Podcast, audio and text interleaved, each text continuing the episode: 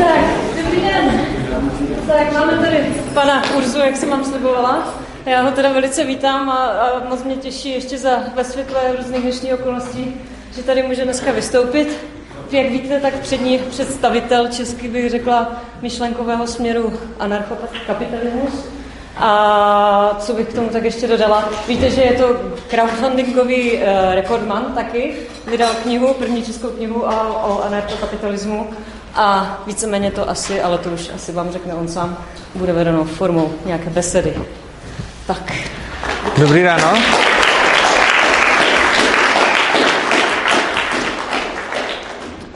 Dobrý ráno, já vám moc děkuji, že jste přišli. Jsem taky rád, že, a to se většinou nestává, se ten sál zaplňoval odpředu. To mě hrozně těší. A je mi tady už teď příjemně.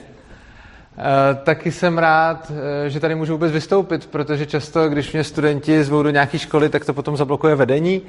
A tady, i když jsem dneska vydal ve stokách svobodného přístavu, že tady budu, tak rovnou někdo nelenil a napsal panu řediteli udání, aby to zrušil. Tak jsem rád, že to nezrušilo a že si tady můžeme povídat. A jak to uděláme? Většinou, když jsem zvaný někam na nějaké místo, kde mám přednášet a není to, není to škola, tak mám připravenou nějakou prezentaci, eh, kde něco sděluju těm lidem, co si tak řeknu. Eh, tady bych to rád udělal tak, aby jsme mluvili zejména o tom, co budete chtít vy. Takže já na začátku něco málo naťuknu a potom víceméně vy budete ti, kdo budete dávat směr té přednášce, aby jsme se dostali k takovým tématům, které vás zajímají. Což znamená, že je žádoucí, abyste mi do toho vstupovali, je žádoucí, abyste eh, se ptali, je žádoucí, abyste nesouhlasili a je žádoucí, abyste vy sami určovali, co chcete vědět. Takže na začátku se zeptám, kdo z vás někdy slyšel slovo anarchokapitalismus? Přihlašte se. OK, prakticky všichni nebo velká většina. Eh, kdo z vás eh, tak nějak ví, co to je, aspoň zhruba, že jako to nemáte jenom, že jste to slovo slyšeli, kdo z vás prostě o tom něco ví? Málo kdo. Dobrá. Uh, je tady někdo, komu bez ohledu na tom, jestli to, o tom něco víte nebo nevíte, komu se to nějak zvlášť líbí? OK, dva, tři. A komu se to nějak zvlášť nelíbí? A ne, nestyďte se přihlásit. Klidně to udělejte. OK, nikdo, to je zvláštní. Je, jeden, dobře, tak jo. Uh, dobrá. Takže, já vám tak nějak zhruba v kostce řeknu, co já si představuji pod pojmem anarchokapitalismus a potom o tom dál můžeme mluvit. Anarchokapitalisti vychází z předpokladu, který většina z vás a vůbec většina lidí nepovažuje za až tak zvláštní. Anarchokapitalisti říkají, že bychom neměli nikoho násilím nutit k tomu, aby se nějak choval podle nás, pokud on nikomu neubližuje. Neměli bychom na nikoho útočit, pokud on si hledí svýho a nic nikomu nedělá. Tahle ta myšlenka, která se dá říct jako žij a nech žít, to je vlastně všechno. Když se to rozvede do důsledku, tak to je všechno, co anarchokapitalisti říkají. A většina lidí by se s něčím takovým stotožnila na takhle obecný úrovni. Jenomže když pak přijde na lámání chleba, tak k tomu mají určitý výhrady. A to konkrétně dělají z toho výjimku pro stát. Například, já kdybych tady řekl, že dělám pro vás přednášku a vy na ní můžete přijít a můžou sem na ní přijít i nějaký další lidi, třeba z Valmezu, tak bych řekl, všichni z Valmezu mi musí zaplatit 100 korun za to, že tady přednáším, protože pro ně dělám nějakou službu. To by bylo hloupý. Bylo by to špatný a bylo by hodně zlý k tomu ty lidi nutit. Protože když o to nemají zájem, ani tady nejsou, tak není žádný důvod, proč by mi za to měli platit. Ale když to samý udělá stát, což znamená poskytne nějakou službu a řekne, všichni za to musíte platit a kdo za to nezaplatí, tomu ty peníze násilím vezmeme a kdo nám je nedá, tak na toho pošleme policajty a budeme s ním o jeho majetek bojovat. Tak tam je to najednou v pořádku. A tohle je rozpor, na který anarchokapitalisti poukazují a říkají úplně stejně, jako já nemám právo nutit všechny z Valmezu, aby mi teď dali každý kilo za přednášku, tak by to samý neměl dělat ani ten stát. Jo? Jiný příklad může být, určitě všichni máte rodiče a pokud mě by nevyhovovalo, jak někoho zvlášť vaši rodiče vychovávají, vzdělávají a k jakým hodnotám vám, vás vedou, tak je zcela jasný, že mě do toho asi nic není. Protože jsou to vaše rodiče, jsou to vaše životy, vy s nima žijete a já o tom vím celkem prd. A i kdybych o tom něco věděl, tak asi by nebylo moc dobrý, abych se vám do toho míchal, protože je to váš život a ne můj. Oproti tomu panuje všeobecné přesvědčení, že když bych byl ministr školství, tak mi do toho něco je a můžu vám a vašim rodičům nutit svoje představy o tom, čemu máte a nemáte být vzdělávání. Ostatně, už samo o sobě to, že někdo má problém s tím, aby se tady mluvilo o anarchokapitalismu ve škole. A já to chápu. On to považuje za něco špatného a považuje za ohrožení to, že já tady dostanu prostor, abych vám mohl něco říct a třeba vás přesvědčit. A tohle je trošku problém centralizovaného školství celkově. Ten problém je v tom, že někdo tady ten prostor dostat musí. Když to nebudu já, tak to budou vaši učitelé. A ten někdo má nějaký názor. A tím názorem vás chtě nechtě ovlivňuje. A celá společnost nějakým způsobem určuje, jaký názory budou ty, kterým budete vystaveni 8 hodin denně, sedět v lavicích a co bude to, co vám bude říkáno a jak vám to bude předkládáno. Můžeme si milionkrát říct, že na škole se učí jenom fakta. A při troše štěstí se to třeba v matematice nebo fyzice i podaří. V matematice ještě OK, ve fyzice už to bude lehce na hraně. V dějepisu, v ZSV ani náhodou. Cokoliv vám ten učitel předá, i když to bude dělat se svým nejlepším vědomím a svědomím, tak do toho nějakým způsobem ukotví svůj názor. A nejenom svůj názor. Máme tady Národní vzdělávací program, který říká, co vám ti učitelé musí ukotvovat. Takže například ve vás mají učitelé, já jsem sám učil, učitelé ve vás mají budovat takzvanou občanskou kompetenci. Mají z vás dělat dobré demokratické občany. Mají vám štěpovat poslušnost ke státu. To je jejich názor. Můj názor je opačný. Problém není v tom, že dva lidi mají na tu věc odlišný názor. Problém je v tom, že tady existuje systém, ve kterém vy musíte chtě nechtě sedět a něco vám musí být prezentováno a my už se bavíme jenom o tom, co. A v důsledku toho, když já a můj soused budeme mít hodně rozdílný pohled na to, jak vzdělávat svoje děti a k jakým vést hodnotám, tak to z nás automaticky dělá nepřátele. Protože žijeme v demokracii a protože já můžu hlasovat o tom, co budou se učit děti mého souseda a můj soused může hlasovat o tom, co se budou učit moje děti. A já tvrdím, že to je špatně. Já tvrdím, že já bych si měl rozhodnout o tom, co se budou učit moje děti a můj soused by si měl vychovat ty svoje. A tam, kde by neexistovala nutnost dělat to samý, tak by ani neexistovalo tohle automatické nepřátelství, kdy vlastně často se říká, že máme polarizovanou společnost. A skutečně máme. A často se říká, to polarizuje Zeman. Jo, a on to skutečně dělá. Na druhou stranu, oni mají polarizovanou taky v Německu, oni mají polarizovanou ve Francii, oni mají polarizovanou i v Anglii. Všude je polarizovaná společnost. Proč? No, právě proto, že jsme se nějak naučili, že je v pořádku, aby to, že já mám nějaký názor, znamenalo, že budu hlasovat o tom, komu ten názor bude vnucen. A tohle je podle mě špatně a tohle je důvod, proč je společnost polarizovaná. A nebyla by v případě, že by, nebo byla by mnohem méně polarizovaná, v případě, že by byla možnost volby, že by byla možnost dobrovolnosti. A tohle, co jsem teď řekl, je hodně ve zkratce a v kostce nějaký pohled na to, proč já si myslím, že není správně, aby tady byla nějaká centrální vláda, proč si myslím, že není správně, aby tady byl stát, kterým všem povinně určuje, co mají dělat. Čímž neříkám, že státní instituce jsou k ničemu. My potřebujeme nemocnice, my se potřebujeme vzdělávat, my potřebujeme ty služby. To ano. Problém je, že momentálně jsou monopolizovány, vykonává je jeden, jeden subjekt.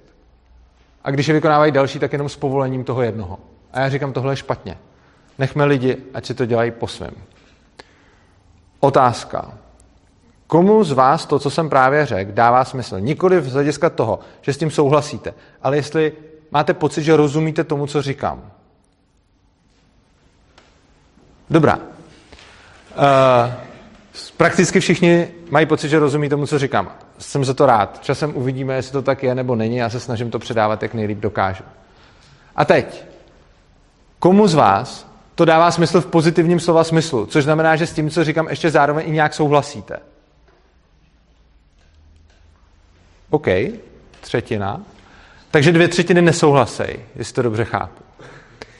Uh, chci se zeptat, z těch, co nesouhlasí, co vám na tom nejvíc vadí nebo s čím nejvíc nesouhlasíte? Případně, se vám na tom něco jiného nezdá. Promluvte, budu rád a je to žádoucí.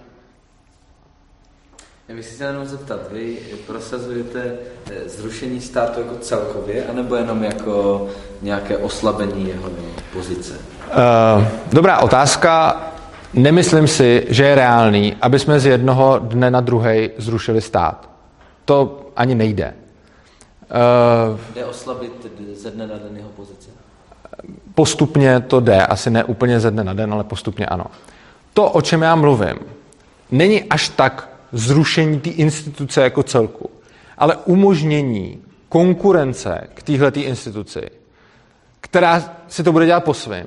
A když to bude dělat dobře, tak časem zaujme její úlohu. Přičemž ne jako, že jedna instituce nahradí tu celou jednu, ale umím si představit, že prostě například teď momentálně já si nesmím otevřít školu, pokud mi to neschválí ministerstvo. Jo?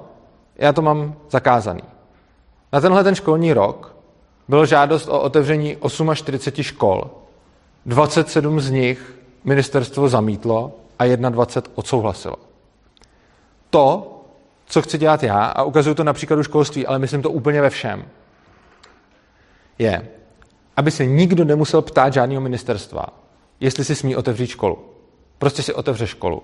A když bude mít zájemce a bude dostatek rodičů, kteří tam budou posílat svoje děti, tak ta škola bude fungovat. Bude fungovat úplně nezávisle na nějakých prostě národních vzdělávacích programech. Nikdo nebude říkat, co se tam má učit, jak se to má dělat. Nikdo nebude prostě tam nic předepisovat. A tahle ta škola prostě bude fungovat a bude smět fungovat. A nikdo do toho nebude zasahovat. A tohle je vlastně zrušení státu. Ale ne zrušení toho konkrétního státu jako České republiky, ale zrušení té myšlenky, že tady existuje nějaký centrum, který bude rozhodovat o tom, co se smí a co se nesmí. A, aha, hned to bude. A tohle prosazují úplně ve všech oborech lidské činnosti, nejenom ve školství. Což znamená, že to, co chci, je v první řadě dovolit lidem, aby si ty služby, které poskytuje stát, dělali po svém. A samozřejmě nemuseli platit ty státní, když nevyužívají jejich služeb. A co se potom stane, je pravděpodobně to, že ten stát, který tady teď je, bude možná nějaký agendy dále zastávat. Ale ty, který zastává špatně a dokážou si je lidi zastávat lépe, budou zastávány někým jiným. Já neřeknu kým, což je jakoby matoucí, ale je to vlastně poenta, protože eh, já nevím, kdo je ten, kdo dokáže udělat nejlepší školu. Ale pozná se to tak, že je to ten, do které školy budou dávat lidi nejvíc svoje děti. Eh, tam byl dotaz.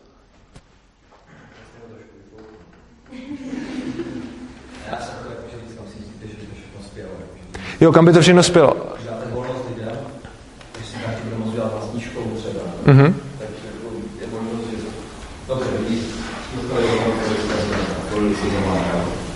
Podle mě to není dostat. A právě takovou volnost, podle mě taky Skvělá připomínka, srovnáte dvě věci, že lidi dostali volnost zvolit si prezidenta a zvolili si Zemana. Je absolutně nesrovnatelný s tím, že dostanou možnost založit si svoji školu. Proč? Je to ten princip, o kterém jsem mluvil na začátku.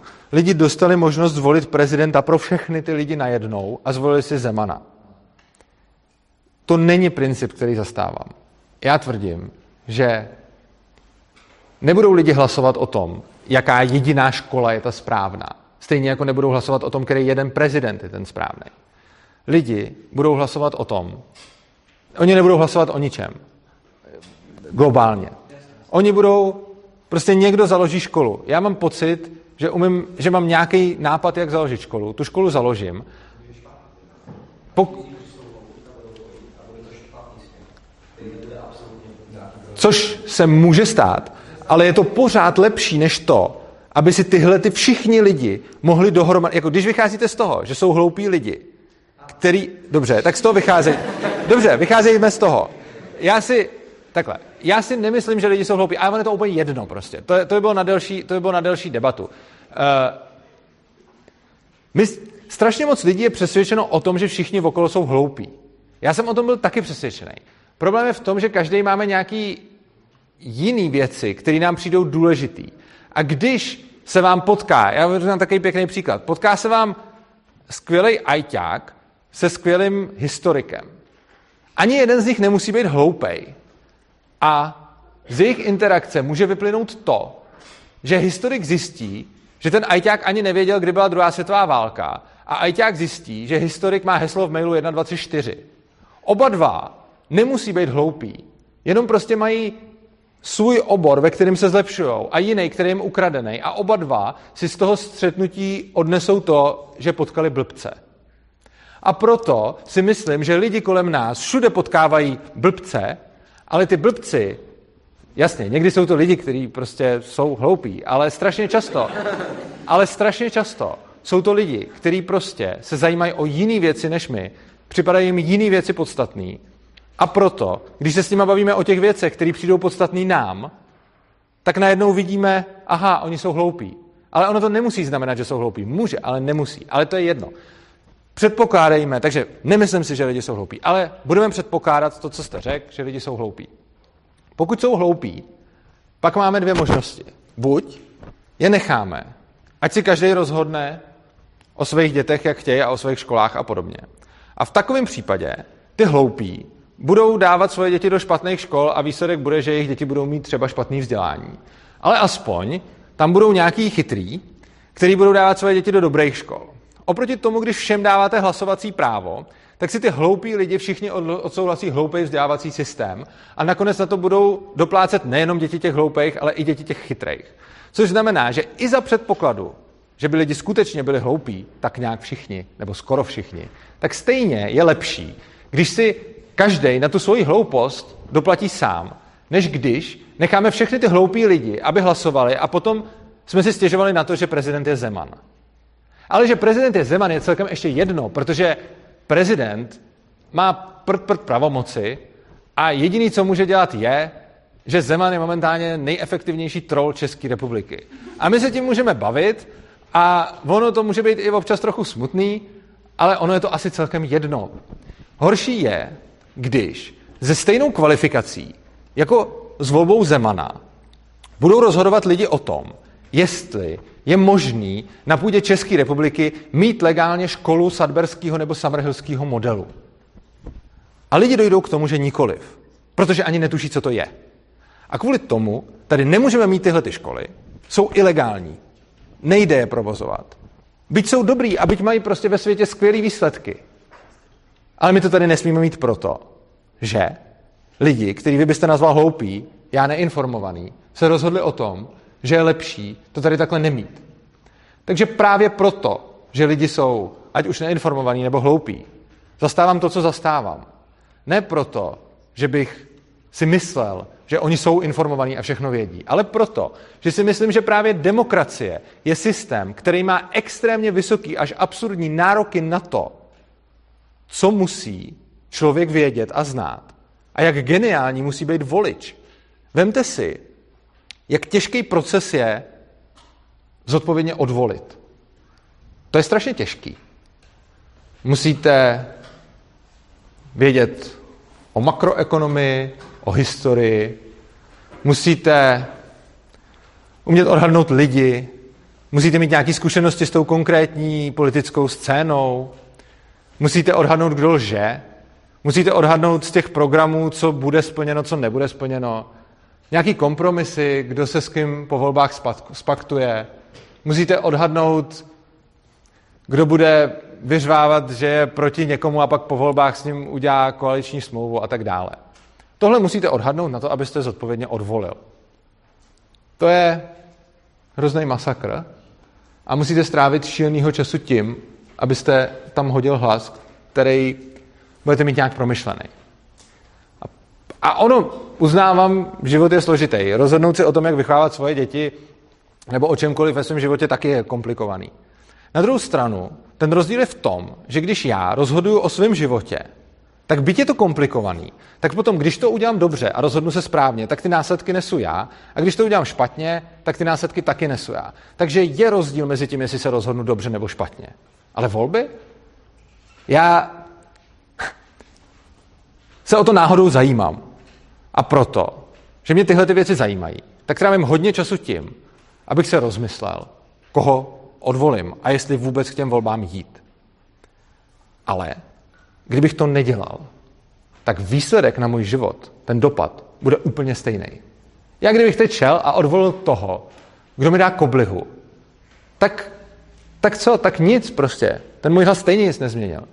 Demokracie má obrovský náklady na to, že lidi budou zodpovědní, že budou osvícený, že se budou zajímat i tam, kde z toho nic nemají, protože ten dopad je pro ně úplně stejný.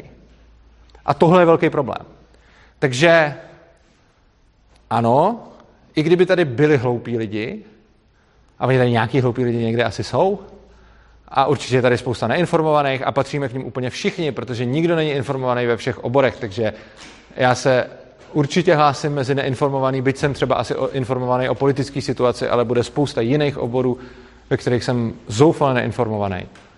A právě proto je dobrý, aby nerozhodovali všichni o všem, ale aby rozhodovali ti, kterým na tom záleží o tom, o co se zajímají. A to je vlastně to, co tady prezentuju. Uh, další někdo nesouhlas. Byly tady dvě třetiny lidí, co nesou. Ptejte se, teda dál. Budu tady chodit do školy v Valmezu uh-huh. a pak z nějakých důvodů eh, mě neznámých se budu chtít přestěhovat někam jinam. Uh-huh. A budu chtít přestoupit na jinou školu, uh-huh. kde bude fungovat jiný systém teď co, co budu jako muset podstoupit za cestu. Teď to je zhruba všude na stejné úrovni, tím, že to je nějakým způsobem e, ta výuka podobná díky tomu státnímu aparátu. Tak jak no, řešení tady tohohle podle... Je to asi podobné, jako když chodíte sem do firmy, pracujete, pak se přestěhujete do Prahy a budete chodit do jiné firmy. Ono to tam bude nějaký trochu jiný, ale taky to tam nebude úplně jiný. Úplně stejně, jako když se v něčem vzděláváte, když se snažíte být, já nevím, programátor, tak se snažíte být programátor ve Valmezu, děláte nějaké věci. A k tomu, abyste byl programátor, k tomu vám škola moc nepomůže, jako, nebo možná pak nějaká vysoká, ale už na střední se můžete snažit být programátor celkem v pohodě, tak se nějak snažíte, nějak se vzděláváte, pak se přesunete do Prahy a v té vaší snaze i nadále pokračujete. A taky k tomu nepotřebujete mít ministra, který by vám tohleto korigoval. Samozřejmě, že když se zamyslíte nad tím, jak to funguje teď, a pak si řeknete, ono to bude úplně stejný, jenom tam nebude ta záruka, tak vám vyjde nesmysl. Ale ono to nebude úplně stejný. Ono teď momentálně máte ty školy nastavené podle toho, že jsou takovéhle požadavky. Ale poentou přece není jako udělat maturitu. Poentou je mít nějaké dovednosti, které získáte. Nebo takhle. Ono by to tak mělo být. Ale právě proto, že je to teď nastavený tak, jak je to nastavený, tak kolikrát pointou je udělat maturitu. Jo? Já nevím, jak to máte vy, ale já, když jsem jako studoval, tak mezi mnou a mýma spolužákama drtivý většině lidí šlo o to, aby dostali to maturitní vysvědčení, spíš než o to, aby si osvojili nějaké dovednosti. A když je celý ten systém nastavený tak, že tohle je ten, ta strategie, která se vyplácí, tak potom je logický, že ty lidi tímhle tím směrem jdou, by tím učitel ve škole kolikrát řekne, že to tak nemají dělat. Ale on jim sice řekne, že to tak nemají dělat, ale oni jsou v prostředí, kde je tohleto chování vlastně ideální. Tohle chování je tam nejvíce odměněno. A to, co by se začalo dít, podle mě, kdyby přestaly být tyhle ty jednotné prostě požadavky, je, že by ty lidi e, neměli cílem budu mít tenhle a tenhle ten titul, diplom, vysvědčení, známku a podobně, ale že budou mít, mám ty a tyhle ty dovednosti. A samozřejmě něco takového se potom jakoby trochu složitěji testuje. Ale ono, ono, když se potom dostanete na trh práce, tak zjistíte, že tomuhle tomu úkolu čelí neustále všichni pořád. Jo? Myslím tím, ano, teď můžete říct, jak bude vysoká škola vědět, jaký studenty má přijmout, kdyby nebyla jednotná maturita. No jo, ale stejně tak můžu říct, jak já můžu ve své firmě vědět, koho mám přijmout, když nepřijímám zrovna lidi ze školy, ale přijímám lidi po deseti letech praxe, tak oni taky nemají jednotnou praxi všichni. Jo? Já budu potřebovat prostě programátora, který mi naprogramuje nějaký mikročip a teď jako potřebuju někoho s x letou praxí v tomhle, nebo taky v tomhle, nebo taky v něčem podobným. A to není neřešitelný úkol, to se řeší neustále na trhu práce, furt dokola. Takže ano, certifikáty a jednotné certifikáty určitě nějakým způsobem pomáhají, ale není to něco, co by bylo nutně potřeba. Ono to může pomoct, ale bez toho, jak vidíme, můžeme úplně v pohodě fungovat. Uh, je tady ještě nějaký další dotaz nebo připomínka nebo nesouhlas? Ano? Ano. A myslím si, že v určitých jako mezích by ty pravidla mohly být uh-huh. ale nesouhlasím jako s tím, že by si v vozovkách každý mohl založit svoji školu. A zajímalo by mě, když jak kdyby uh, zjednodušené to hlavní moto je jako žij a nežít. Uh-huh. A v situaci, kdyby si kdykoliv mohl někdo založit tu školu a přišel by třeba někdo, kdo by měl nějaké radikální názory, třeba v dnešní době by to mohl být uh, nějaký radikální islamista, a založil by si školu, kde by se prosazovaly tyhle názory, čímž už si myslím, že by došlo k omezení té svobody těch ostatních, tak jak by se to řešilo, když vlastně on by měl na to právo a mohl by tu šířit tady ty myšlenky. No, eh, co je radikální názor? Mys, jako třeba teďka, když to myslím u těch uh, radikálních islamistů nebo takhle, a kdyby prostě oni určitě nechtějí žít v nějakém souladu, ale myslím teď jenom ty radikální. Ne, já chápu vaši otázku, já se ptám na to, co obecně. Já chápu, že vy radikální islám považujete za radikální názor, budíš, já taky.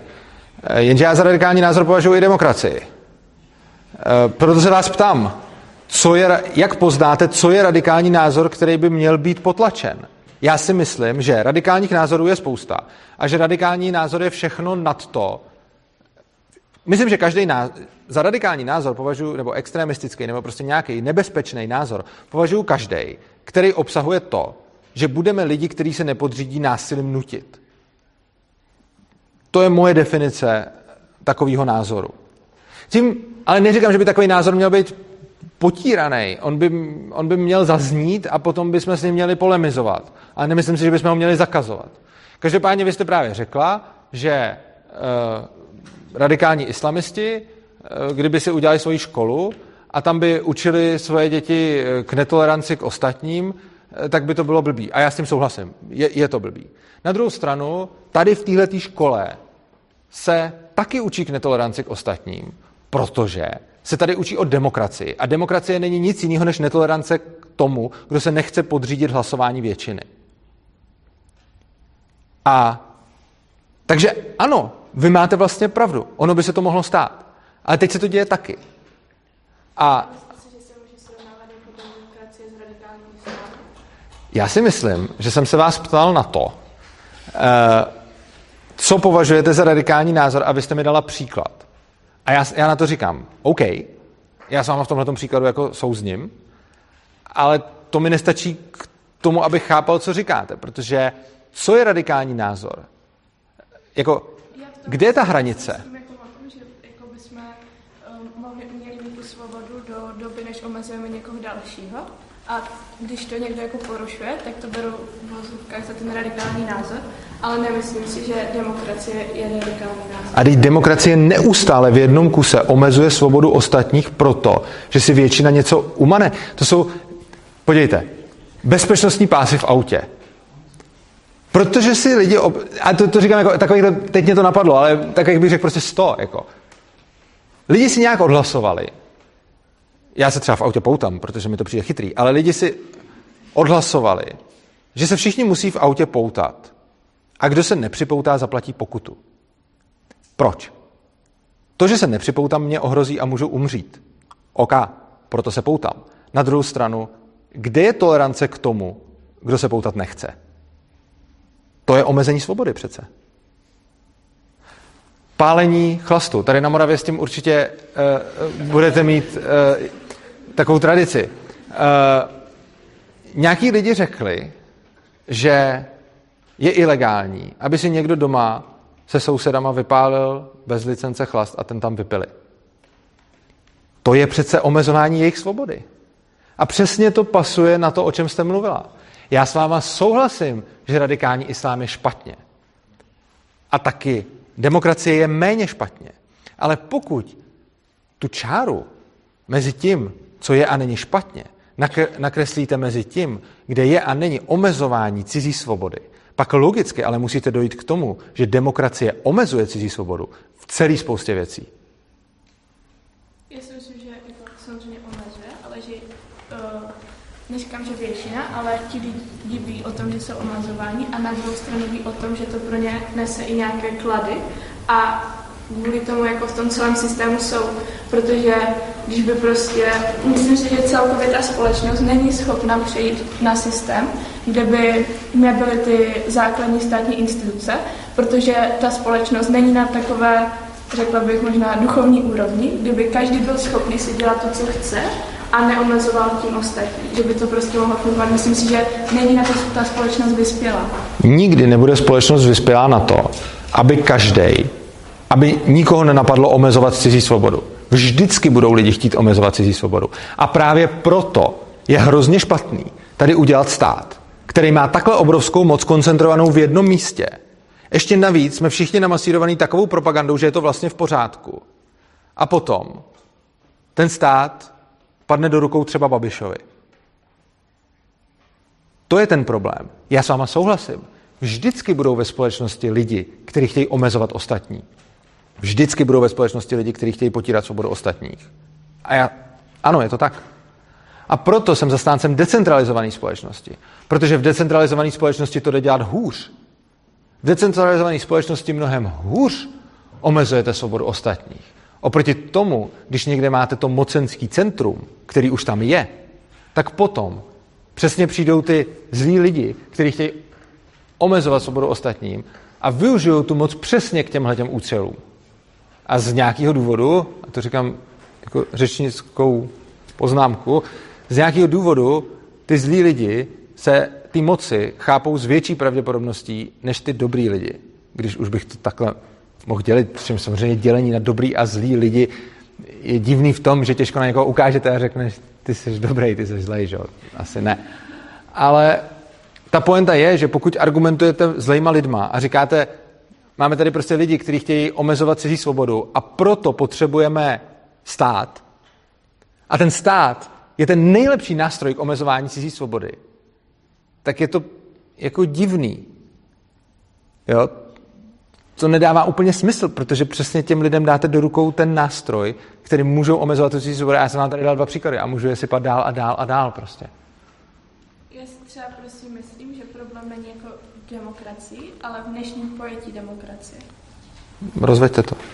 Myslím si, že o, ta pravá hodnota demokracie je v hodně směrech jako se už postrádá a že kdyby tam právě na některých těch pozicích byli uh, lidé, kteří jsou, nebudu říkat uh, chytří, ale třeba více kompetentní a ro- rozhodovali o tom prostě, um, že by o tom víc přemýšleli a nevymýšleli v úvozovkách jenom nějaké předpisy, tak že by prostě to mohlo fungovat mnohem líp, protože myslím si, že v mnoha ohledech, jak ve školství, tak prostě třeba na stavebním úřadě a v mnoha jako odvětvích jsou zákony, které nedávají smysl a omezují lidi i hloupě, ale kdyby prostě to bylo líp nastavené, tak si myslím, že by to fungovat mohlo.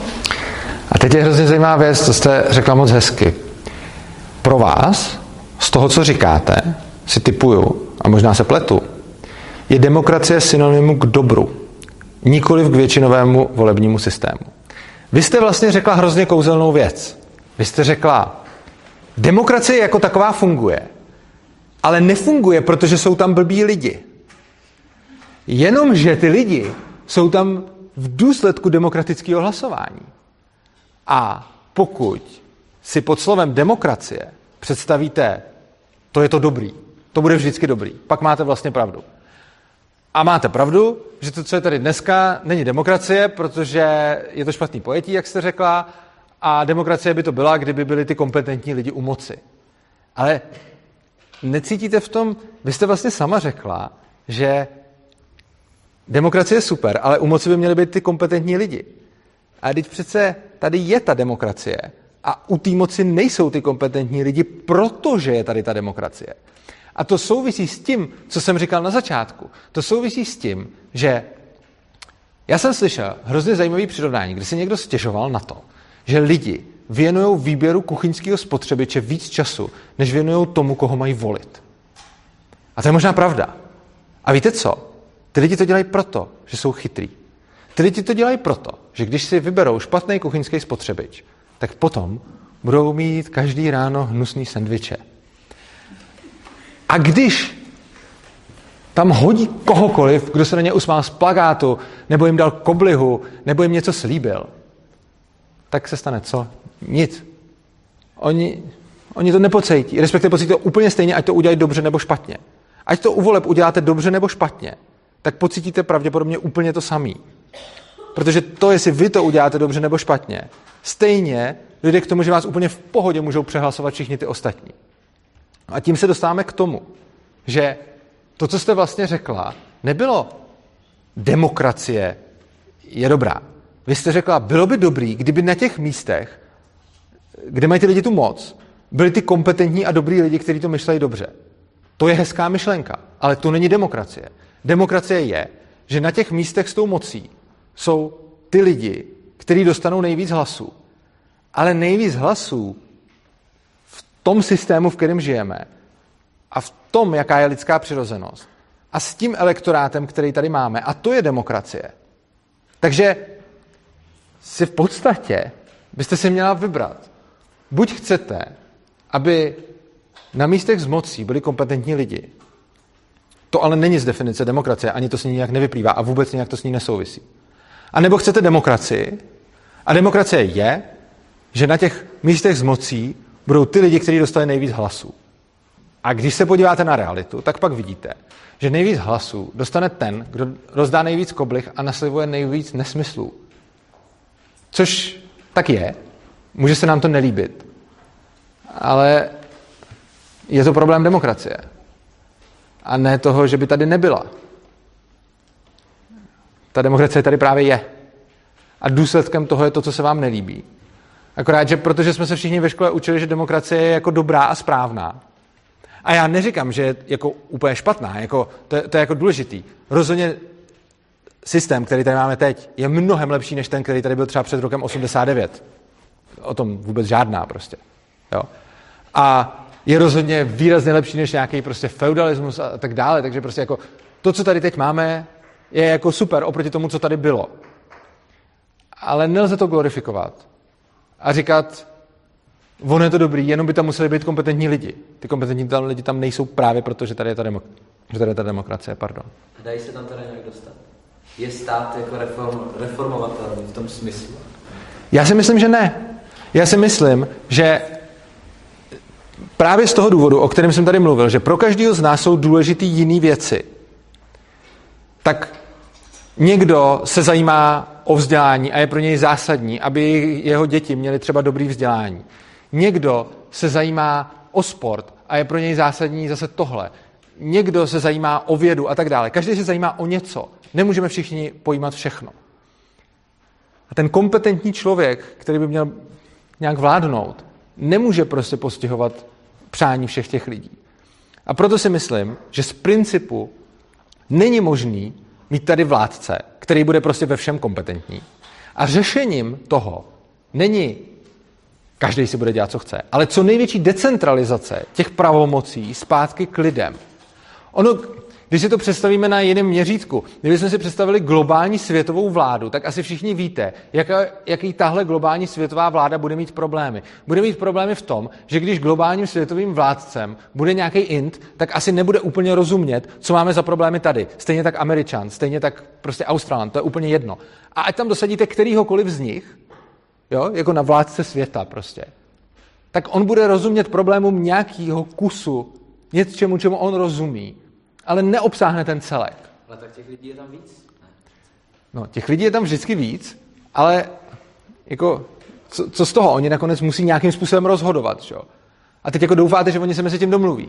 A to, o čem já mluvím, je snižovat tu úroveň hierarchie, tu úroveň uh, té centralizace níž a co nejvíc kompetencí decentralizovat a nechávat je těm lidem, kteří se o to zajímají. Což znamená, že když jsem tady mluvil zrovna třeba o těch školách, tak prostě, když někdo založí školu, tak těm, kterým bude vyhovovat, tam budou posílat své děti. A najednou problémy té školy jsou problémy toho, kdo ji provozuje, těch dětí, kteří tam chodí, a těch rodičů těch dětí, a těch, kteří se o to zajímají. Ale tahle ta škola nějak funguje.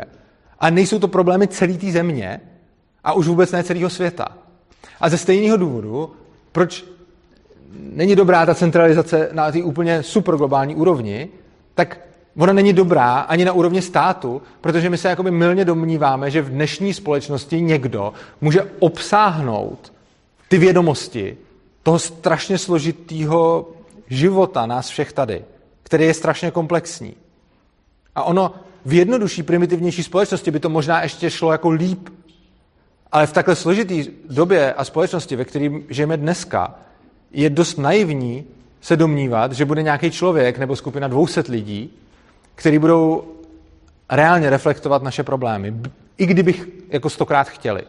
Jo, úplně jiná věc už je, co za lidi se tam dostává potom a že v podstatě o tom psal třeba Hájek, který vysvětluje, že ty lidi, kteří se tam dostanou, nejsou tím lepším z nás, ale jsou spíš tím horším z nás, protože jako často se vám do tý, neříkám, že vždycky, samozřejmě spousta lidí jde do politiky jako s ideálama, jenže ono se vám stane, že když vezmete nějaký náhodný statistický vzorek, tak potom z té politiky daleko s nás vypadne člověk s ideálama, než člověk, který tam šel s ostrýma loktama. A bohužel potom to teda znamená, že ten výběr, jo, takový příklad. Eh, my všichni nějak věříme tomu, že když politici udělají zákon, takže ten zákon bude jako správný a že je dobrý se jim řídit. Ale co kdyby úplně přesně ty samý lidi, kteří tam máme dneska v tom parlamentu, vydali jenom jako doporučení? Jsou to lidi, ke kterým se budete chodit ptát na rady ohledně morálních otázek, který máte v životě? Budou to, bude to našich 200 poslanců, bude to Babiš, budete se chodit ptát Zemana na to, co je správný a co je špatný. To je úplně absurdní. Ale přesto nějak všichni věříme, Protože nám je to už očkoliv vtloukáno do hlavy, že ty lidi, kterým bychom nevěřili, že za nás udělají morální rozhodnutí, nějak udělají pravidla, které budou reflektovat naše morální potřeby toho, co je správný a špatný. A tohle je rozpor. Tomu je, je to ono totiž, ten problém je hodně v tom, že už úplně od malička co jste ve škole, ještě dřív, než o tomhle vůbec můžete přemýšlet, protože jste ještě malí, tak vám řeknou, že stát je správný. Naučí vás uctívat hymnu, naučí vás uctívat vlajku, naučí vás vybarvovat lipový lístky v sešitu vlastivědy. Je vytvořená pozitivní emoční vazba k něčemu, co se naučíte uctívat. Jak o tom potom můžeme kriticky uvažovat a kriticky diskutovat, když jako první jsme se to naučili uctívat. Když tohle vidíte ve společnosti, která je nějaká teokratická, tak si řeknete, ty lidi mají vymitý mozky. Oni, když jsou ještě úplně malinký, než mají na to nějaký rozum, tak je naučej uctívat nějakého boha nebo něco. A jak oni o tom potom můžou kriticky přemýšlet, když už v tom vyrostli, když jim to bylo už od malička vtloukáno. A jak my si můžeme myslet, že jsme schopni téhletý reflexe ohledně státu? Teď přece vás určitě taky učili, když vám bylo 6, 7, 8, že vlajka není jenom kus hadru a že hymna je něco... Já neříkám, že nemusí být. Jenom říkám, že by bylo fajn, aby si k tomu člověk došel sám. Protože když je mu to napřed takhle předáno, tak těžko se potom o tom kriticky zamyslet. Ano? Um, ono se jako říká, myslím, že dvě třetiny lidí neunesou svobodu. Myslím, že vám to někdo i jako, někdy namítal v nějaké, v nějaké diskuzi. A já si třeba myslím, že ono je rozhodující právě to, když se člověk má rozhodovat pro to třeba, co je dobré a co je špatné, tak to je právě jakoby ten rozhodující moment té svobody.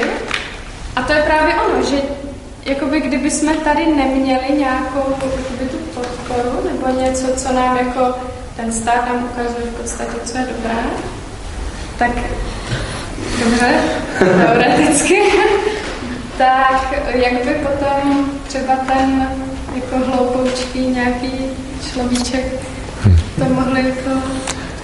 No, stát nám ukazuje, co je dobré, ale blbý je, že ještě před 50 lety nám říkal, že dobrý bylo mít tady ty politické vězně.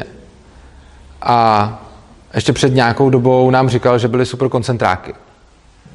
A tohle je ten problém. Ten problém je, že tady máte stát, který nám ukazuje, co je dobré. A tím vlastně říkáte těm lidem, vy nemáte zodpovědnost za svoje činy. Ta zodpovědnost je delegovaná na někoho jiného, kdo rozhodne za vás. A potom stačí, aby se cokoliv zvrtlo. Lidi by sami nezačali zavírat židy do koncentráků. A lidi by sami nepopravovali politický vězně. Jenomže eh, tohle je trochu problém, když tady máte stát a vy vycházíte z toho, že nám ukazuje to, co je správný, fajn, tak ukazuje. Blbý je, když začne najednou ukazovat něco, co je špatný a tvrdí, že to je správný. Jak může pak ten hloupoučkej poznat? A proto já tvrdím, a tím se dostanu k začátku vaší otázky, je lepší, když tady něco takového je maximálně možná jako ukazatel, dobrovolný, ale ne jako donucovatel.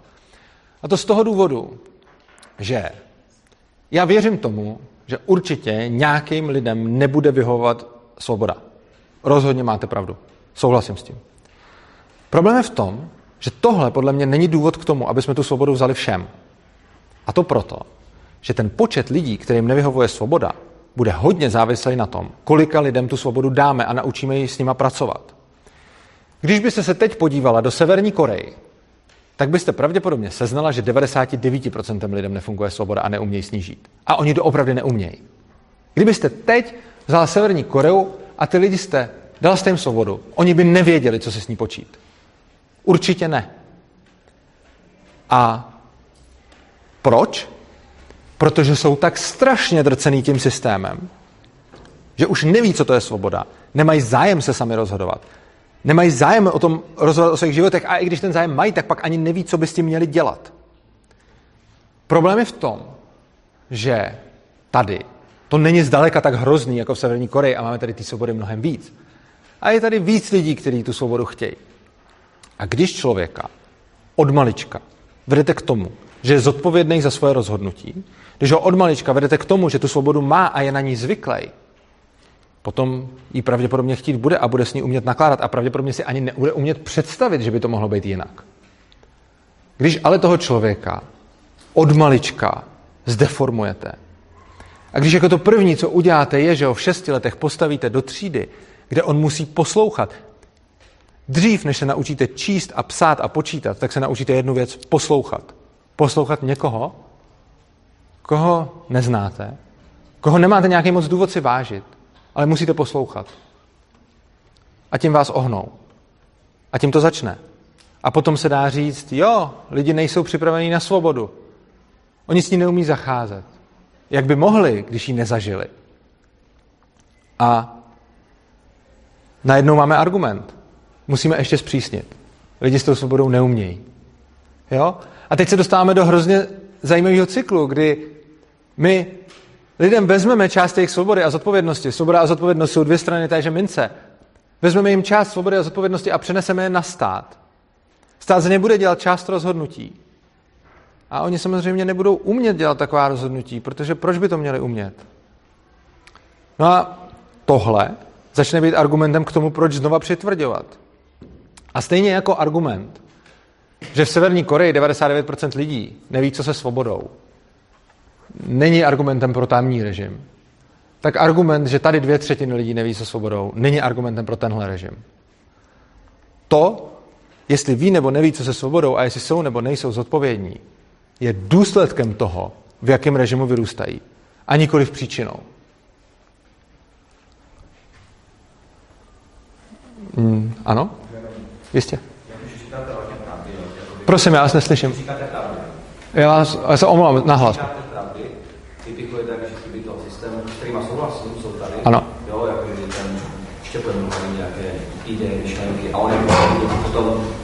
Jak by to mohli kriticky posoudit, když jsou takhle naučení, ano. poslouchat naučení, že tohle je dobré, tohle je špatné, jasně. Ale jak by ten váš systém fungoval, jste pořád nějak moc neřekl. Vy jste to vždycky na síni, mm-hmm. ale já nechápu, Skvělý. jak by si to udrželo rovnováze, by nikdo nemohl přijít a celé to třeba nezboří úplně teďka vládě na stát. Prostě. Dobře. Můžeme se dostat dál. Uh, je to dobrý dotaz. Uh, jak by to celý potom v praxi fungovalo? No. Uh, to, co já tvrdím, je, že nikdo není dost chytrý, vzdělaný a osvícený na to, aby tohle mohl nalinkovat. Můžu zase dát jako příklad školství a pak se můžeme dostat k nějakým dalším věcem. Já nedokážu říct, jaký systém vzdělávání je dobrý pro všechny. Pro všechny asi žádný pro všechny. Prostě každý potřebuje něco trochu jiného, protože jsme individuální. Ale dokážu si představit, jaký systém vzdělávání by se líbil mně a nějakým dalším lidem. Jsem třeba členem Svobody učení, kde se tomuhle tomu věnujeme a mám o tom celkem hodně načteno a nastudováno, takže mám nějaký svůj favorizovaný systém vzdělávání. Já bych si nikdy netroufl tento systém vzdělávání vnutit z hora všem. Protože co já vím, jaký bude pro koho, pro koho bude vyhovující, pro koho bude nevyhovující. Já to nevím. Ale to, co chci, je mít tu možnost ho provozovat a kouknout se, kolik lidí s tím bude nějakým způsobem zpřízněno, kolik lidem to bude vyhovovat a kolik lidí začnou využívat těchto těch služeb. A všichni můžou udělat to sami. A potom se tím začne tvořit ta společnost. Ta společnost se začne tvořit tím, že v momentě, kdy někdo má nápad a myslí si, že je to dobrý nápad a myslí si, že může ostatním přispět, tak jde a realizuje to. A potom ti, jejichž nápady, instituce a služby využívá hodně lidí. Mají prostředky a možnosti dál ty svoje nápady a instituce dál rozvíjet. A ti, kdo nabídnou něco, o co nikdo nemá zájem, nemají ten prostor je rozvíjet a spíš zkrachují nebo budou muset jít dělat něco jiného.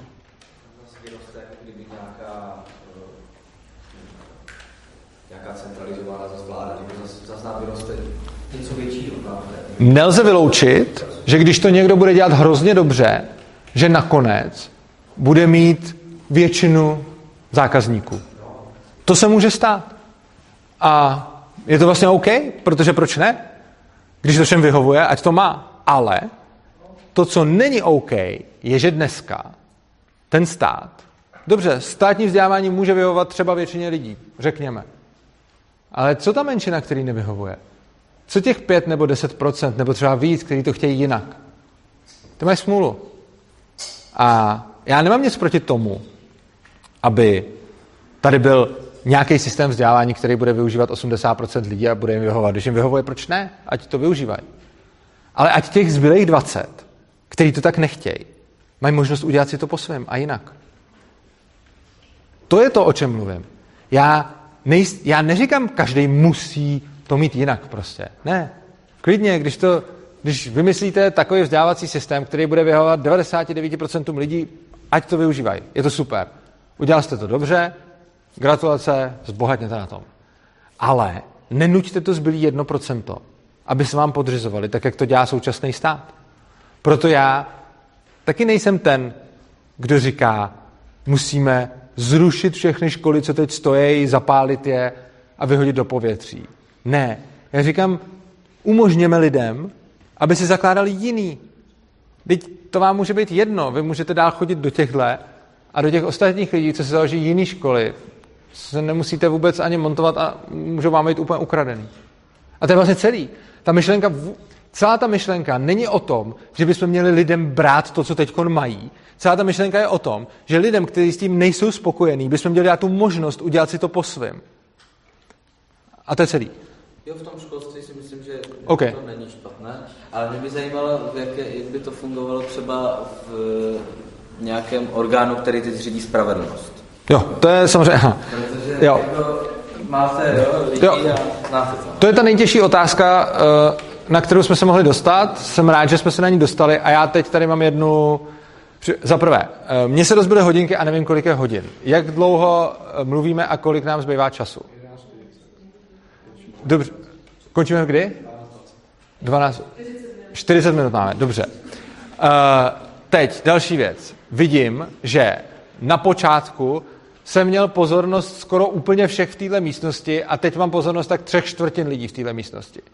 Otázka zní, je to na vás moc dlouhý, anebo se vám nelíbí obsah toho, co říkám? Dejte mi nějakou zpětnou vazbu. Uh, vidím, že tak čtvrtinu z vás už nudím.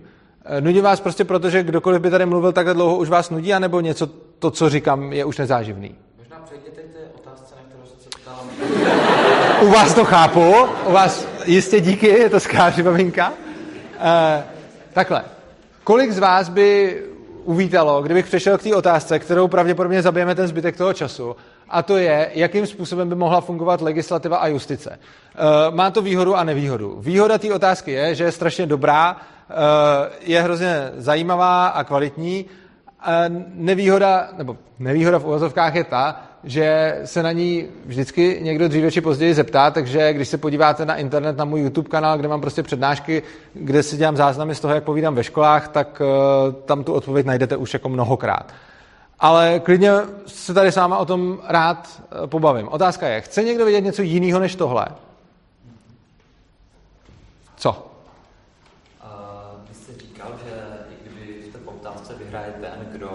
Má nějaký dobrý nápad, chce prospět lidem a má jak kdyby prostě tu poptávku a tím pádem uspokojit tu nabídku. A já se chci zeptat, uh, jestli je možnost, že by se to zbořilo tím způsobem, že by ten člověk neměl dobrý nápad v tom, jak prospět lidem, ale jak uškodit lidem. A našel by, jak kdyby, uspokojení té nabídky. A mohla by to opět být zase většina, která, která by prostě rozválcovala. OK, ta otázka směřuje k tomu samému, k čemu tahle, takže v tom případě eh, to, asi je to to, co chcete slyšet. Uh, ještě se zeptám, než začnu. Je někdo proti? Chce někdo slyšet něco jiného? Dobře. Tak jenom poprosím ty, který bych stejně nudil. Já si to vůbec nebudu osobně, já to chápu. Jakože poslouchat něco hodinu v kuse a pak ještě půl hodiny je prostě dlouho.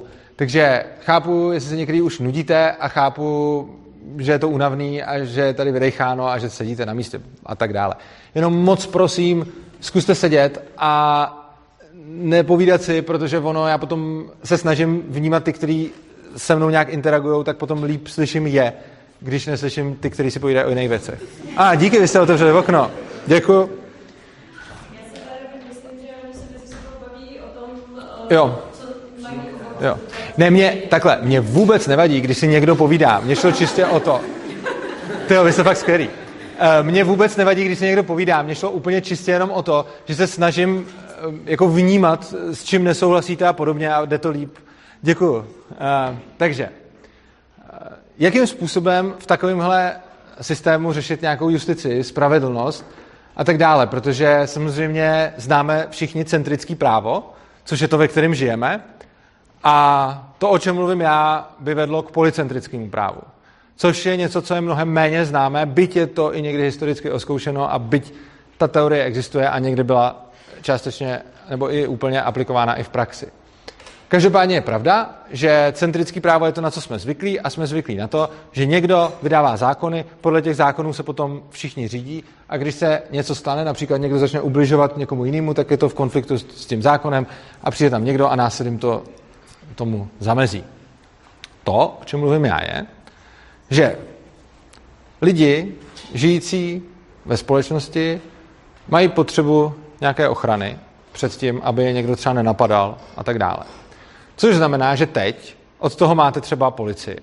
Jenže, když by někdo byl nespokojený se službama policie, já třeba jsem krutě nespokojený se službama policie, tak by měl možnost se obrátit na někoho jiného, než je policie.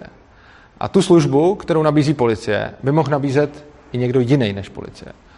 A měli byste rázem, a i dneska do jisté míry, takovýhle um, jako orgány tady máme, nebo orgány, instituce, ochranka třeba. Jo, já vím, že to není jako plnohodnotný, já jenom dávám nějaký příklad toho. Prostě. Můžete si zaplatit ochranku, která vám supluje služby policie, když vám někde nestačí služby policie. Prostě. Uh, a teď. Když máte lidi, kteří mají potřebu, aby je někdo ochraňoval, tak máte zároveň jiný, kteří chtějí vydělat na tom, že budou někoho ochraňovat, což znamená, že začnou nabízet služby, že vás budou bránit proti, že vás budou bránit proti útočníkům. Tohle je všechno hrozně hezký, ale narážíme na celkem zjevný problém a to, já se najmu někoho, aby mě ochraňoval, vy si najmete někoho, aby vás ochraňoval, máme spolu nějaký konflikt a teď my oba se otočíme na tu naší firmu, která nás má ochraňovat a teď co, že jo? Jako, no to by právě bylo dost hloupý, to by bylo dost hloupý i pro ně. Uh, protože... No Právě, právě, výborně. Máte pravdu, to by se stalo, jenomže ono je hrozně hloupý nemít pravidla. Ono je hrozně hloupý se kvůli dvou zákazníkům postřílet. Protože ono to není jenom hloupý, ono je to i drahý. Ono se to ani ekonomicky nevyplácí. Eh, když máte nějakou security firmu, která mi poskytuje ochranu, a tady pan kolega má zase jinou firmu, která poskytuje ochranu někomu jinému, a teď já s tím člověkem přijdu do konfliktu. A každý se obrátíme na vás a řekneme, hej, on mi něco udělal, běžte je rozdrtit. Čo? A v tuhle chvíli vy dva, když jste jako velký biznismeni, který máte každý svoji, jako, svoji ochranku, tak stojíte před, následující, před následujícím problémem. Váš zákazník se na vás obrátil a řekl, běžte rozdrtit. Ale vy víte, že i když jste ten silnější, tak jít ho rozdrtit vás bude stát prostě miliony. Protože i když jste silnější, tak on má zase svoje lidi, vy máte svoje lidi a prostě střílet po sobě je blbej nápad. Nejenom proto, že to je nemorální, nejenom proto, že není dobrý po sobě střílet, což tak nějak všichni víme, ale vy můžete říct, jsou to zlí podnikatelé, těm jde jenom o zisk. Ale vy, i když se podíváte na ten zisk, tak to není dobrý. Protože ono není dobrý poslat svoje vycvičené lidi se svojí technikou k tomu, aby šli válčit s někým, byť je slabší. Stejně na tom proděláte a oni vám nedají jako, stejně, stejně ztratíte prostě. No a poenta toho všeho je, že daleko lepší, než nabízet takovouhle blbou službu, která mi řekne, vždycky mě ochráníte, když vám řeknu, je chovat se podobně jako třeba pojišťovna. A to, že mi řeknete, že mě ochráníte, ale jenom za nějakých podmínek. Ku příkladu, když mě pojišťovna pojistí proti požáru, tak ona mi sice dá prachy, když mi vyhoří barák, ale nedá mi je v případě, že si ho sám zapálím. Jo? To je docela chytrý od té pojišťovny. A vy použijete úplně stejnou chytrost v případě, že mě budete pojišťovat, případně chránit proti nějakému útoku. A to, že vy mi dáte smlouvu, která nebude říkat, že mě chráníte no limit prostě. Vy mi dáte smlouvu, která říká, že mě budete chránit v nějakých případech. A teď, jak vymezit ty případy? No chcete mě chránit, když mi někdo něco udělá, ale ne, když já něco udělám někomu. Že? Takže prostě, když já půjdu a někomu ukradnu auto, tak jeho bezpečnostní firma mě začne stíhat, ale vy jako moje bezpečnostní firma od toho chcete dát ruce pryč, protože já jsem ukradl to auto. Že? Jenže problém je, co když to bylo naopak. Že? Když mně bylo ukradeno auto, tak vy se mě můžete zastat jako moje bezpečnostní firma, ale zase ta jeho od toho chce dát ruce pryč. No a tím se dostáváme k potřebě někoho, kdo tyhle ty případy rozhodne.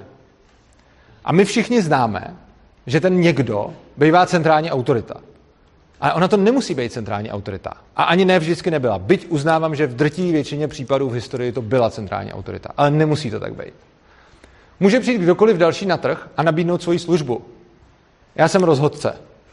Rozhoduju spory. Podle něčeho. K tomu se dostaneme časem. A vy jako majitel jedné ochranky si můžete s druhým majitelem uzavřít smlouvu a říct. A se mnou taky, jako se zákazníkem, a říct mi. Já vám pomůžu pouze v případě, že jeden z následujících soudců, rozhodců, arbitrů, uzná, že jste v právu a bylo vám ublíženo. A vy, jako majitel ochranky, si uděláte seznam soudců, kterým důvěřujete a řeknete, budu pomáhat pouze v případě, že jeden z následujícího seznamu soudců uzná, že jsem byl poškozený, oběť a nikoliv útočník, agresor. Pokud on udělá to samý se svojí firmou, tak stačí, aby se vám na tom listu protnul jeden jediný rozhodce. A v tu chvíli víte, na koho se obrátit. A nemusíte po sobě střílet. A teď. Tohle je moment, kdy se právo může tvořit od spoda a nikoli ze zhora. A to tím způsobem, že každý rozhodce přijde s nějakým svým způsobem, jak rozhodovat spory. A teď některý ty způsoby budou lepší než jiný. A některý budou zjevně špatný. Ty, který budou zjevně špatný, nebudou dostávat ty smlouvy a lidi nebudou mít zájem o to, aby je rozsuzovali. A ty, který budou dobrý, ty smlouvy dostávat budou. Vždycky bude jedna strana naštvaná. Jako, to jestli je to dobré rozhodnutí ne, to si myslím, že je problém. Vždycky 50% těch respondentů si... To není úplně pravda. Eh, Je to pravda v současném systému, kdy, takhle, neříkám, že to tak nemůže být, ono to tak často bude, ale uh, není pravda, a je to vidět právě v těch rozhodcích toho soukromého práva, že to tak prostě nemusí být vždycky jeden naštvaný a druhý ne. Protože oni můžou zkusit najít řešení. Samozřejmě v případě, že někdo ukradne auto, tak bude jeden naštvaný a druhý ne. Na druhou stranu, v jiných případech, dokonce ve většině případů nějakých pří, se dá najít nějaký kompromis a ten se dá najít lépe a hůře.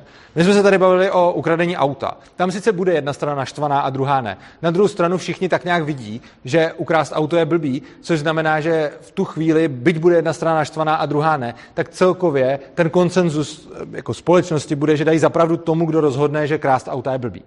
Jenže pak máte spory, jako třeba rozvody. A těch je spousta. Nebo spory různý majetkový.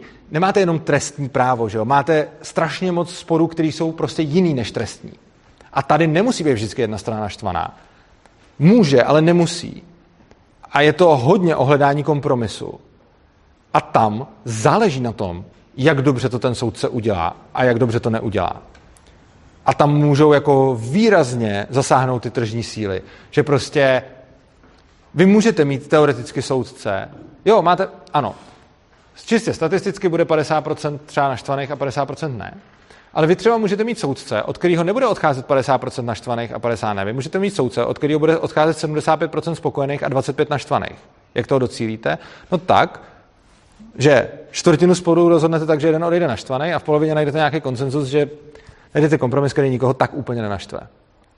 A tohle je něco, co dává ten prostor k tvorbě takového práva, který vyhovuje lidem. A já chápu, že je to strašně složitý na pochopení, celý tohle, protože my žijeme v něčem úplně jiným a na tohle to nejsme vůbec zvyklí. Ale to, co tady tvrdím, je, že právo se může tvořit na trhu nebo decentralizovaně. Já nevím, jak to, jaký slovo pro to použít, aby vám to nejlíp jako zapadlo do toho, jak, jak to myslím, protože když řeknu trh, tak spousta lidí to vnímá pejorativně, ale prostě decentralizovaně se může tvořit právo tímhle způsobem. A už byly místa na světě historicky, kde se takhle právo skutečně tvořilo. A ono to fungovalo. A není důvod, proč by to nemohlo fungovat. A my jsme strašně zvyklí na centrický právo, takže si tohle těžko představujeme, ale vy můžete mít rozhodce, spoustu rozhodců, který budou nabízet svoje služby. A úplně stejně jako můžete mít spoustu výrobců aut, který nabízejí svoje auta a prostě najdou svoje kupce, některý líp, některý hůř, tak s těma rozhodcema to může být úplně stejně. A tímhle způsobem vzniká, a tím se dostáváme k vaší otázce, tady se kombinují ty obě dvě otázky, které jsem dostal, tímhle způsobem vzniká vlastně ta justice. Protože já ani nevím, jaká justice je ta dobrá. Je dobrá justice taková, kde budete mít soupis zákonů prostě? Nebo je dobrá justice, kde budete vycházet z precedentů? Já to nevím prostě. Nebo nějaká kombinace, případně nějak závažná, že jo? Třeba v Americe vycházejí z precedentů mnohem víc než my tady. Co z toho je lepší? Nevím. Ale vy budete mít najednou v jednu chvíli na trhu rozhodce, který budou aplikovat tento postup a rozhodce, který budou aplikovat nějaký jiný postup. A oni budou mít nějaké výsledky. A ti, kdo budou mít lepší výsledky, tak budou víc vydělávat. A ti ostatní se jim budou snažit přizpůsobit a dělat to podobně. Čímž pádem to právo může přirozeně vznikat a měnit se spotřeba bez toho, aby byl nahoře jeden centrální arbitr. A já vím, že tohle vyvolá pravděpodobně víc otázek než, eh, než odpovědí, protože jenom, já vám hned dám slovo, jenom um, takhle. Když jsem to slyšel poprvé, tak mi to přišlo jako úplný nesmysl a trvalo mi možná půl roku vytrvalého studia, než jsem ne s tím začal souhlasit. Než jsem vůbec jako si řekl, aha, ono to možná dává nějaký smysl. A věřím tomu, že mnoho z vás bude rychlejších, protože já jsem v tomhle byl hrozně zabržděný, že jsem prostě hrozně moc, jako, já jsem strašně jako si myslel, že bez státu nikdy nic nepůjde a že prostě musí být ta centrální autorita. A tím, že jsem měl strašně moc tenhle ten silný emoční blok, tak jsem vlastně jakoby odmítal si vůbec takovouhle myšlenku představit. Každopádně nic z toho, co vám tady řeknu, pravděpodobně nepo, jako nepokryje všechny vaše otázky, ale zkusím jich pokryt, co nejvíc to půjde. Každopádně bych vás ještě, než vám dám slovo rád, odkázal na uh, svoje stránky, které jsou urza.cz a tam je rozcestník, kde si můžete vybrat, já jsem o tom napsal knížku, mám o tom nějaký texty na webu, přednáším o tom, jsou záznamy na YouTube. Pokud vás to zajímá, můžete se tam podívat a tam tyhle ty věci rozebírám i hodně podrobně, na což tady nemáme úplně čas. Vy jste se chtěl zeptat. Ale hrozí, že ti rozhodci budou rozhodovat podle toho, kdo jim víc naplatí. Ano, hrozí. A to hrozí i dneska. A je tady jediný rozdíl. Když chcete podplatit státního soudce, tak eh, dneska, i když se o nějakých soudcích ví, že jsou asi úplatný, tak je to prd platný, protože na základě toho, že je ten soudce asi úplatný, ho nemůžete odvolat. A kolikrát to ví i ty advokáti. Ty advokáti už třeba tušejí, jak ten soudce rozhodne. A kolikrát tušejí, že něco bere a tak. Ale uh, nemůžete na základě tohoto soudce odvolat. A když toho soudce dostanete, tak máte prostě smůlu. Jasně, můžete se odvolat k vyšší instanci a tak dále. Ale prostě nemůžete si toho soudce vybrat. Oproti tomu, když na trhu začne soudce brát úplatky, tak stačí, aby se vědělo, že je úplatný. A tím klesá jeho reputace. Vy tomu nezabráníte. Čili máte plnou pravdu, že se může stát, že toho soudce prostě někdo uplatí. Ale to se může stát teď taky. Obecně tohle to je něco, co je strašně důležité si uvědomit. Když člověk o něčem takovém uvažuje, a já jsem to dělal úplně stejně, tak se ptá, tak hledá, jakoby, tak se zkouší najít chybu a říct prostě jako, co když se stane tohle, pak to nevíde. A je to pravda. Ono se můžou stát zlý věci, v důsledku kterých to dopadne blbě. Jenže my neporovnáváme decentralizovanou společnost s ideální společností, ve které nebudou chyby. My porovnáváme decentralizovanou společnost s centralizovanou. A tedy na otázku, co zabránit tomu, aby v decentralizované společnosti někdo uplatil soudce, je odpověď vůbec nic. Ale na otázku, co, zapla- co tomu zabrání v centralizované společnosti, je odpověď taky vůbec nic. A my se můžeme jenom snažit dopídit toho, v jaký z těch dvou společností bude větší smysl brát úplatky. Jestli tam, kde tím, že si vytvořím pověst úplatného soudce, přijdu o zákazníky, anebo tam, kde tím, že si vytvořím pověst úplatného soudce, nepřijdu o nic, dokud mi to není dokázáno. E, tam byl další dotaz, tuším, před chvílí. No,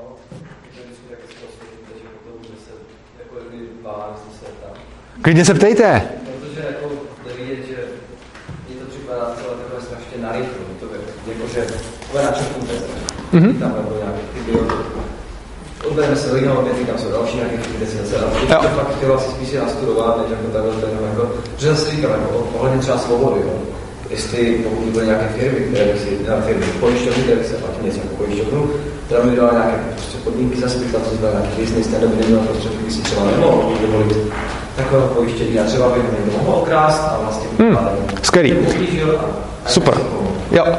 Uh, já jsem rád, že se ptáte a dokonce je hrozně skvělý ten výchozí postoj, který jste zaujal a který málo kdo zaujme a to je, řekl jste, je to hrozně narychlo, je to strašně velký, je to strašně načrtnutý, já si to nevím pořádně představit a teď tam vidím chyby, tam vidím chyby a tam vidím chyby.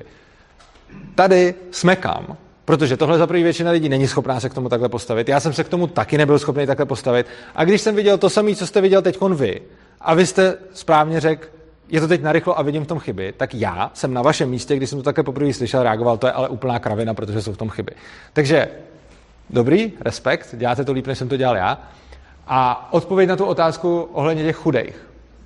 Uh, no, tohle je něco, na co já bych třeba sám odpověď neznal. A tady se dostáváme k tomu, že jsme mluvili o tom, jak ta společnost bude vypadat. A já říkám, to nikdo nedokáže naplánovat. To je potřeba, aby vznikla ze spoda decentralizovaně od těch lidí. A tohle je krásná otázka, kterou kdybyste mi položil, eh, ta otázka, abych to zopakoval pro všechny, zní, když bude někdo chudej a nebude si moc dovolit tu firmu, která ho bude chránit, tak bude najednou obětí pro všechny ty bohatý a nebude mít zastání v takové společnosti. A to je jako skvělá otázka. A já bych na to neznal odpověď. Kdybych nestudoval právě policentrický právo historicky a nezjistil jsem, že na Islandu, někdy ve středověku, na tu odpověď přišli přesně tak, že to prostě žili a ono se to začalo dít. Tam totiž dělali následující věc. Eh, na tom Islandu fungovali taky tak, že když tam byli chudí, tak oni neměli moc zastání proti těm bohatým, byli prostě slabší v tu chvíli. No a to právo tam fungovalo tím způsobem, že když chtěl člověk, aby někdo to právo vymohl, tak mu za to musel něco dát. No a teď logicky, když nic nemáte, tak nic nedáte. A když nic nedáte, tak jste vlastně kořistí, což je blbý. A ty lidi, protože nechtěli být kořistí a nechtěli to mít takhle blbý, tak přišli na něco skvělého. A to bylo, že řekli nějakému bohatýmu nebo mocnějšímu, v naší společnosti už by to byla firma nějaká. Hele, já nic nemám, ale potřebuju ochranu. Nicméně, pokud mě někdo poškodí, tak a vy ho chytnete, tak já mám nárok na očkodný. Já vám třeba půlku toho očkodního dám. Nebo dvě třetiny, nebo třetinu. To je pak už jako otázka konkrétní. A teď. Já když jsem chudej, tak nic nemám. A nemůžu si platit někoho, kdo by mi chránil, kdo by mě ochraňoval.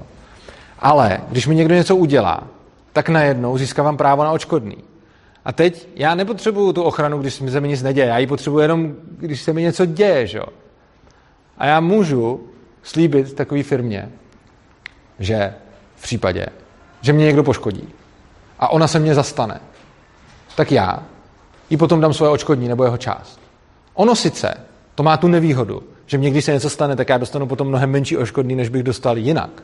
Ale má to tu výhodu, že nejsem kořist, protože najednou mám to zastání v někom silnějším, mocnějším, ekonomicky zdatnějším a tak dále. Což znamená, že tohleto je vlastně skvělá otázka a ten problém vypadá na první pohled neřešitelně. A i když byste se na tím sednul, tak bych řekl, že byste to prostě za x desítek hodin taky nevymyslel, nebo možná vy jo, já, já bych to určitě nevymyslel. Ale potom, když si přečtete o tom, jak se to reálně dělo, tak zjistíte, že když se do té situace dostali tisíce lidí, kteří v tom žili celý život, tak je to velice rychle napadlo. Jednoho z nich. Ono stačí jeden. Ono ho to napadne a ty ostatní to uvidí a udělají to stejně. Což je na tom skvělý prostě. K tomu, abyste prosazovali nějaký dobrý nápady, nepotřebujete donucení. Ono stačí, aby někdo ten dobrý nápad měl, demonstroval a aplikoval a ostatní uvidí, že je dobrý a začnou to dělat taky pokud jim to tak vyhovuje. Takže to je otázka na to, co s chudejma. Samozřejmě to není vyčerpávající odpověď. Určitě vás napadne, ale ještě by se mohlo stát a, ještě, a určitě já ani nebudu znát určitě odpovědi na všechno, co, co by koho mohlo napadnout, protože já ani nevím, co by koho všechno mohlo napadnout. Ale celý tohle není o tom, že bych vám přinášel nějaký hotový produkt, na co jste dost možná ze školy zvyklí. Já vám spíš přináším pohled na věc a něco ke zpracování a přemýšlení o čemž si asi musíte popřemýšlet sami a sami dojít k tomu, jak moc vám to dává nebo nedává smysl. Fakt je ten, že je to strašně složitý na představení. Nicméně je hrozně zajímavý, že jak je to složitý na představení, tak proč je to složitý? No, protože společnost je složitá.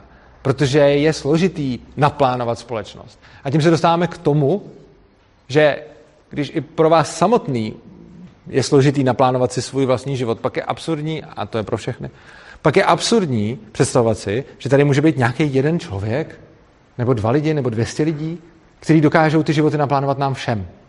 Myslím, že nedokážou. A že to nejde z principu. I kdyby chtěli, i kdyby byli hodní a i kdyby byli chytrý.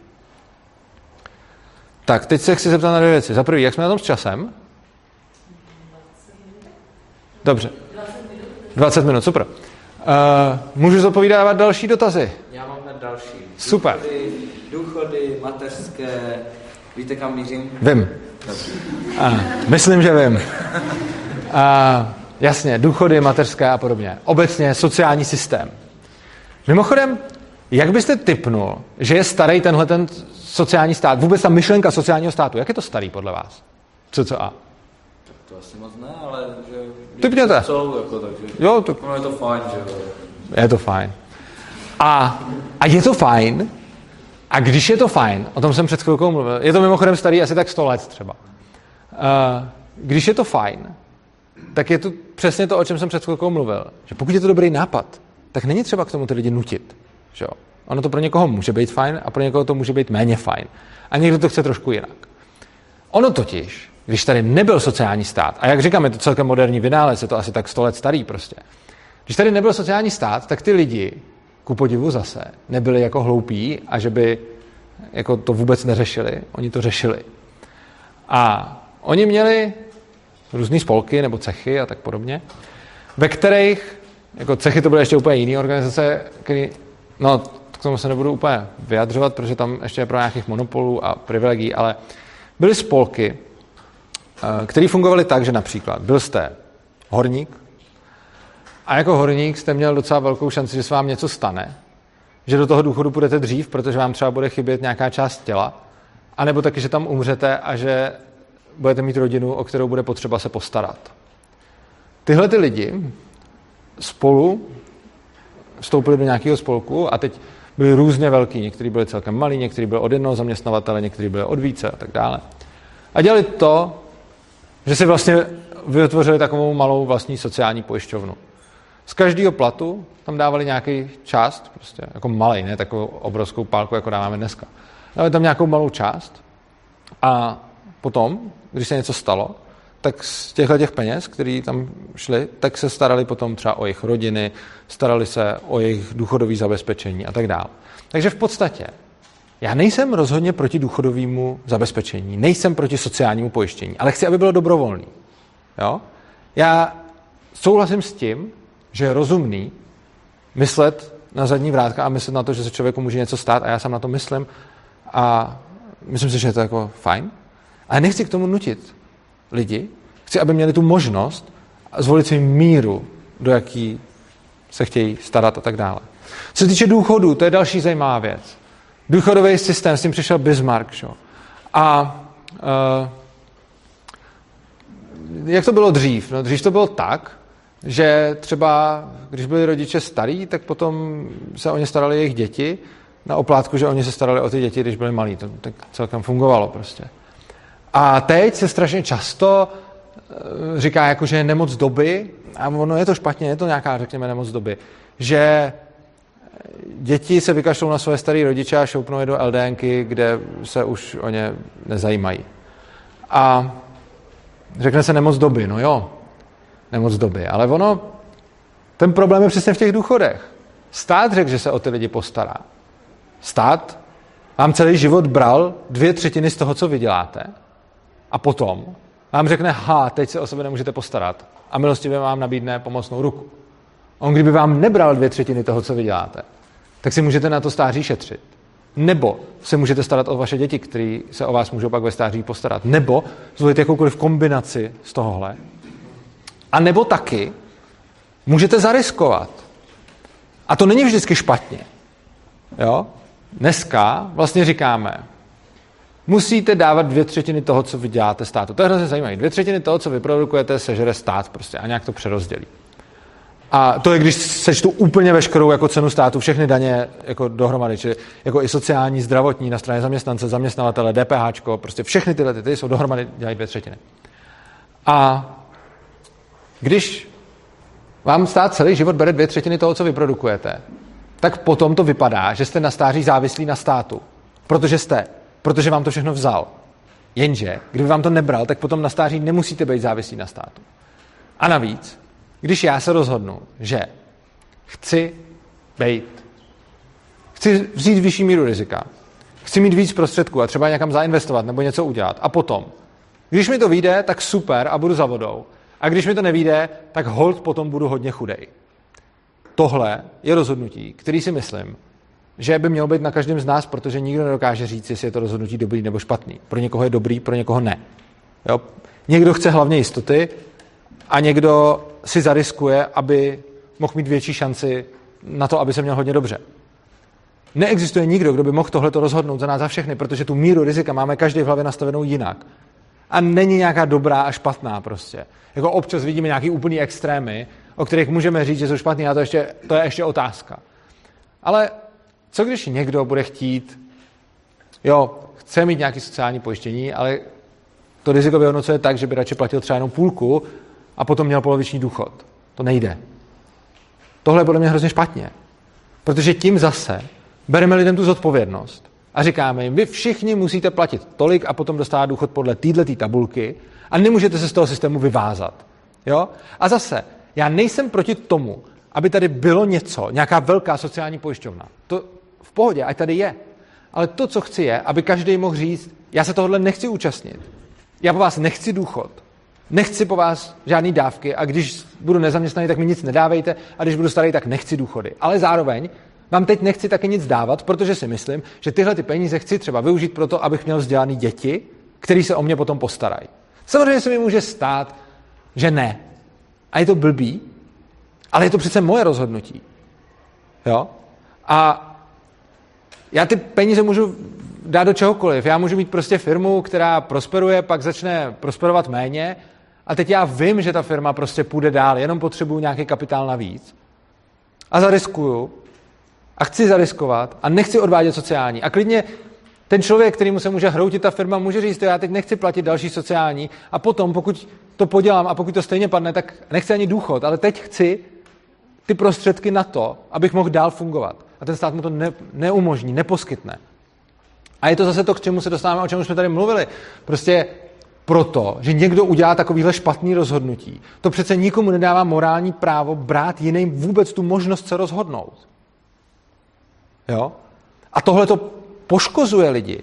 To reálně poškozuje lidi. Protože spousta lidí dopadla hrozně špatně proto, že jim chyběl nějaký kapitál, který museli zaplatit na sociální pojištění. A často třeba spadli pak do té sociální pasti proto, že v době, kdy ten kapitál potřebovali, ho museli odevzdat státu.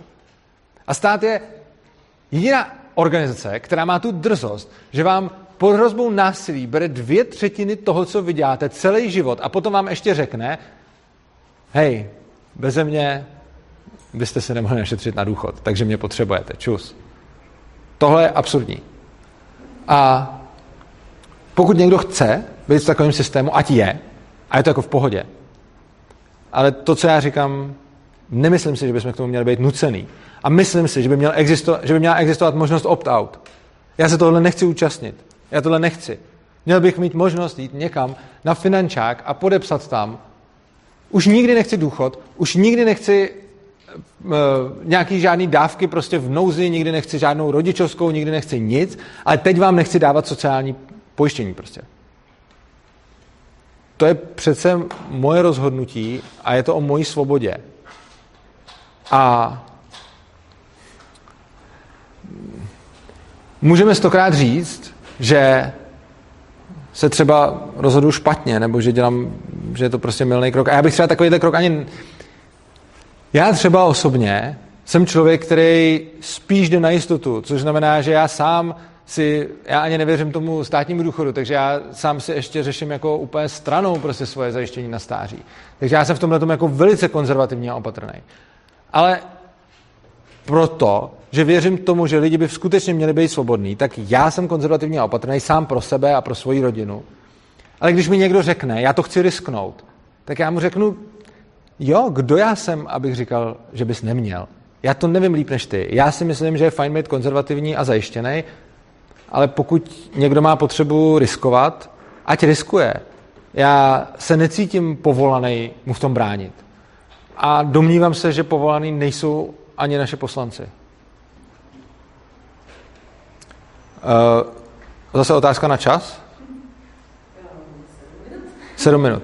Tak můžeme dát krátký, rychlej poslední dotaz. Ano.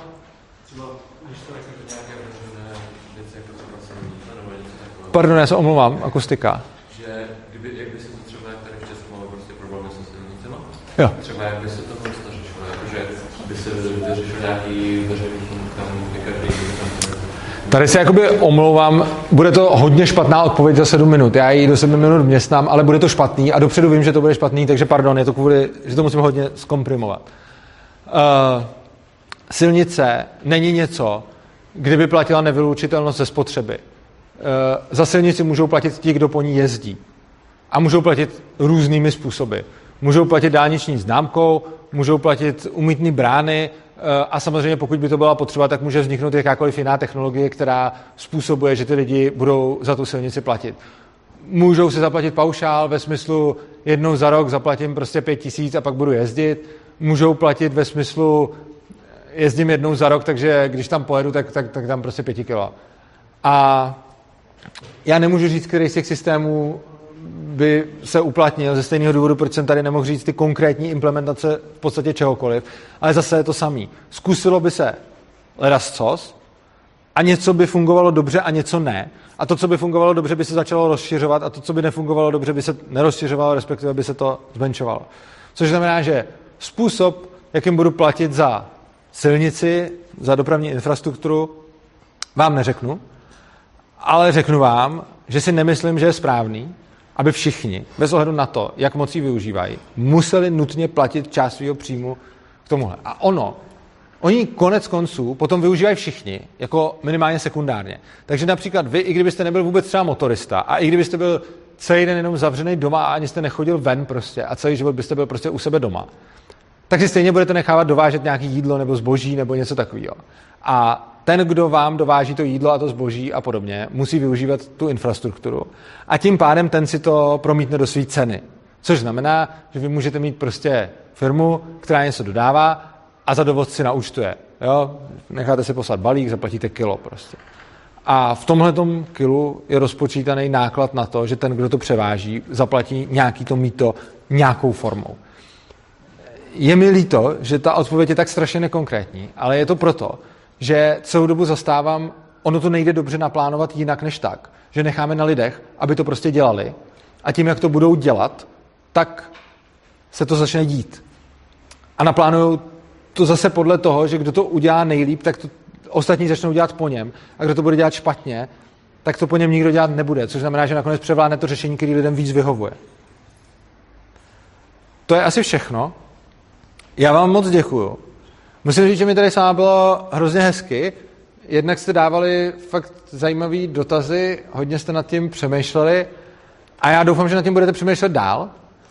A fakt díky, bylo to tady příjemný ráno, dopoledne. A mrkněte se, pokud by vás to zajímalo, na ty stránky urza.cz, kde najdete vlastně všechno možné další o tomhle. Můžete mě tam i kontaktovat a můžeme se klidně dál bavit, ale je tam hlavně spousta materiálů, která, který vám může zodpovědět otázky, jaký si přejete. Takže díky moc a mějte se krásně.